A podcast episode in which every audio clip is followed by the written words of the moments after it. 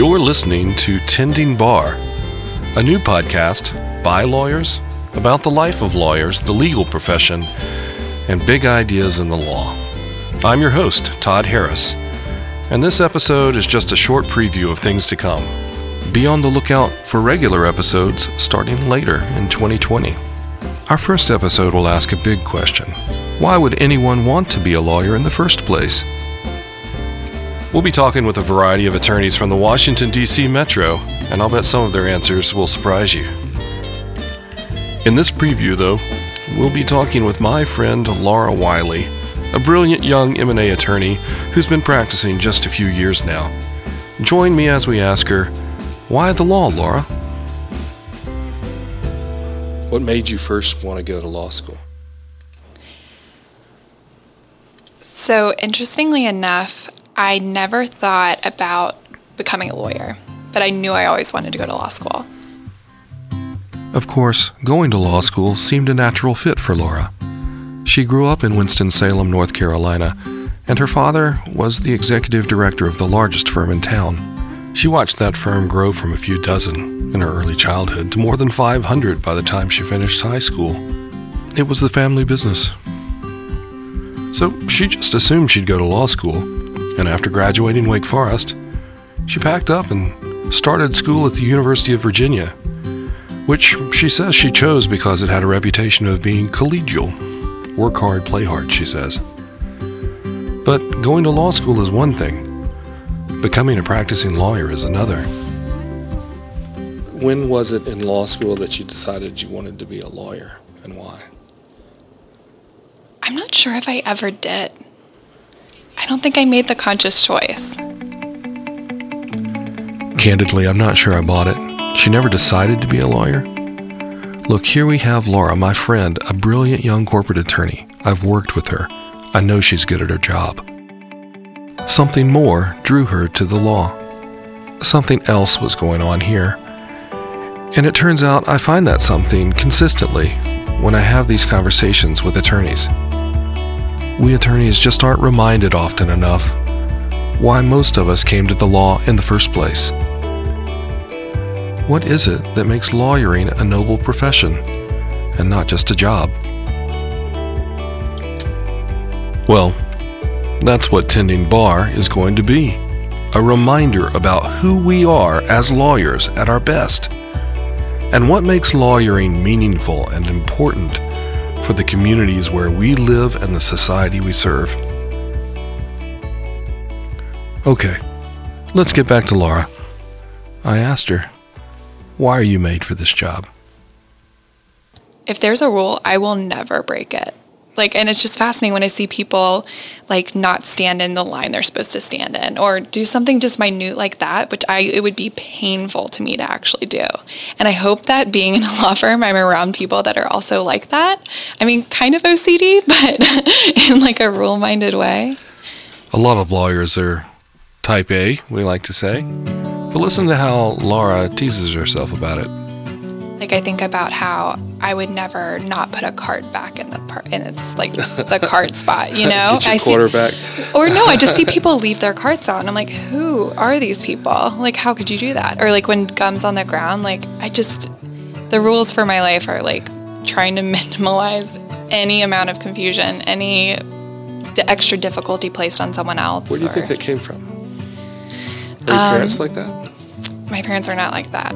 I have a very type B younger brother, and so I think I very much grew into my type A-ness when he was born and came to be in my life. Um, it's a perfectionist thing. It's an O C D thing. Um, but yeah. Laura jokes, but she knows that her rigorous attention to order and detail is actually a strength. In fact, her firm routinely asks associates to take a test that identifies an attorney's strengths, and Laura reports the test identifies her top strength as her focus. See how she's turned that into an asset in her work. I think we're a source of order and a process to a very daunting and complicated transaction and process. Um, I see my value as the junior to mid-level associate on a deal as being the referee and the one that information processes through, both out to our specialists and the people at Womble working on the deal, um, through me back out to the client, and then also the opposing counsel and the seller ultimately, or the buyer.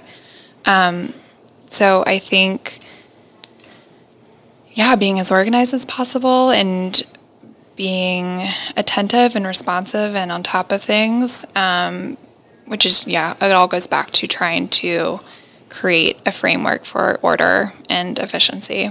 And efficiency is also a value that's really important to me as well, and it kind of always has been. In the Gallup Strength Finder, I'm focus, which is like short-term goals, efficiency. Your number one value, strength, Fo- is focus. Focus. Mm-hmm. I, I suspect that's a rare it is. top strength. It is. Laura says she initially considered becoming an immigration attorney because she thought she might make good use of her Spanish language skills. But she ultimately figured out that she's particularly well suited for mergers and acquisitions, where her O C D, her term, not mine, is a real advantage. It adds value when she's playing the role of referee in the deal process.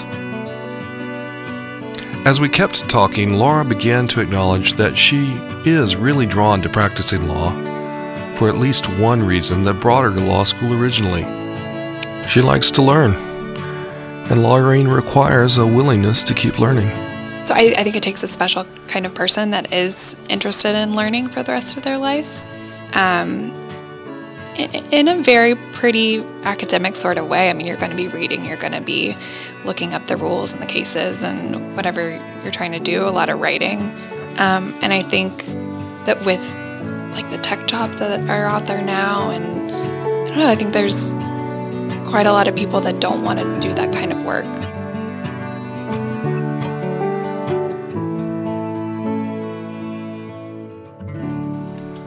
Laura is a friend, and I already know she's a nice person, so I wasn't surprised to hear an additional theme in her musings about the practice of law.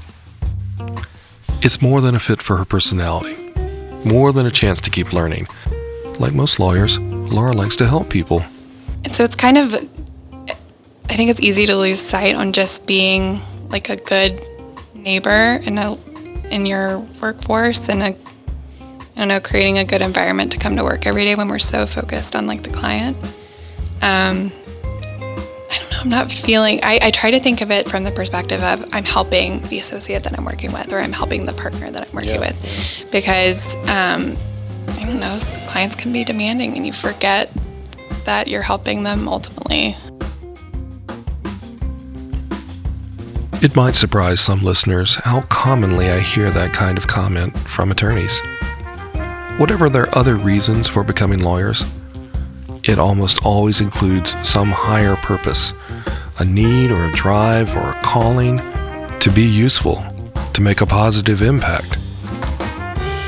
Whether lawyers always live up to those aspirations might be a different conversation, but here at Tending Bar, we aim to explore that better, higher spirit within the profession. Back to Laura. But it's interesting because, you know, over the past three years of being a lawyer, being an associate can be hard, and you start to have doubts, and you think of ways out. But I haven't really thought of not being a lawyer. I've kind of grown into that identity, and I don't think I ever want to go into a role where I'm not seen as a lawyer, and that's not like part of my identity. And now, with a few years of experience under her belt, would she choose to be a lawyer today? I would choose to be a lawyer today, yes. And why? What's changed? Um, I don't know if anything's changed. I've just kind of grown into it, and I like where I am. I like the identity that I've grown into now. But I don't think I'd actively change something in my path to getting here.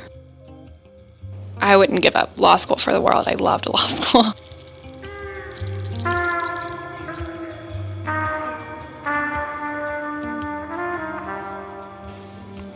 So, um, so if someone were thinking about being a lawyer today, would you tell them it's a good idea? I would tell them it's a good idea. Well, that's it, folks. That's your preview of Tending Bar. I'd like to thank Laura Wiley for agreeing to participate in this preview episode and for all of her thoughtful comments. I'd like to thank my students at the Georgetown University Law Center who've helped produce this podcast. And a special thank you to the good folks of Womble Bond Dickinson, the transatlantic law firm close to home. Be on the lookout for new episodes coming in twenty twenty as we begin Tending Bar together. See you soon.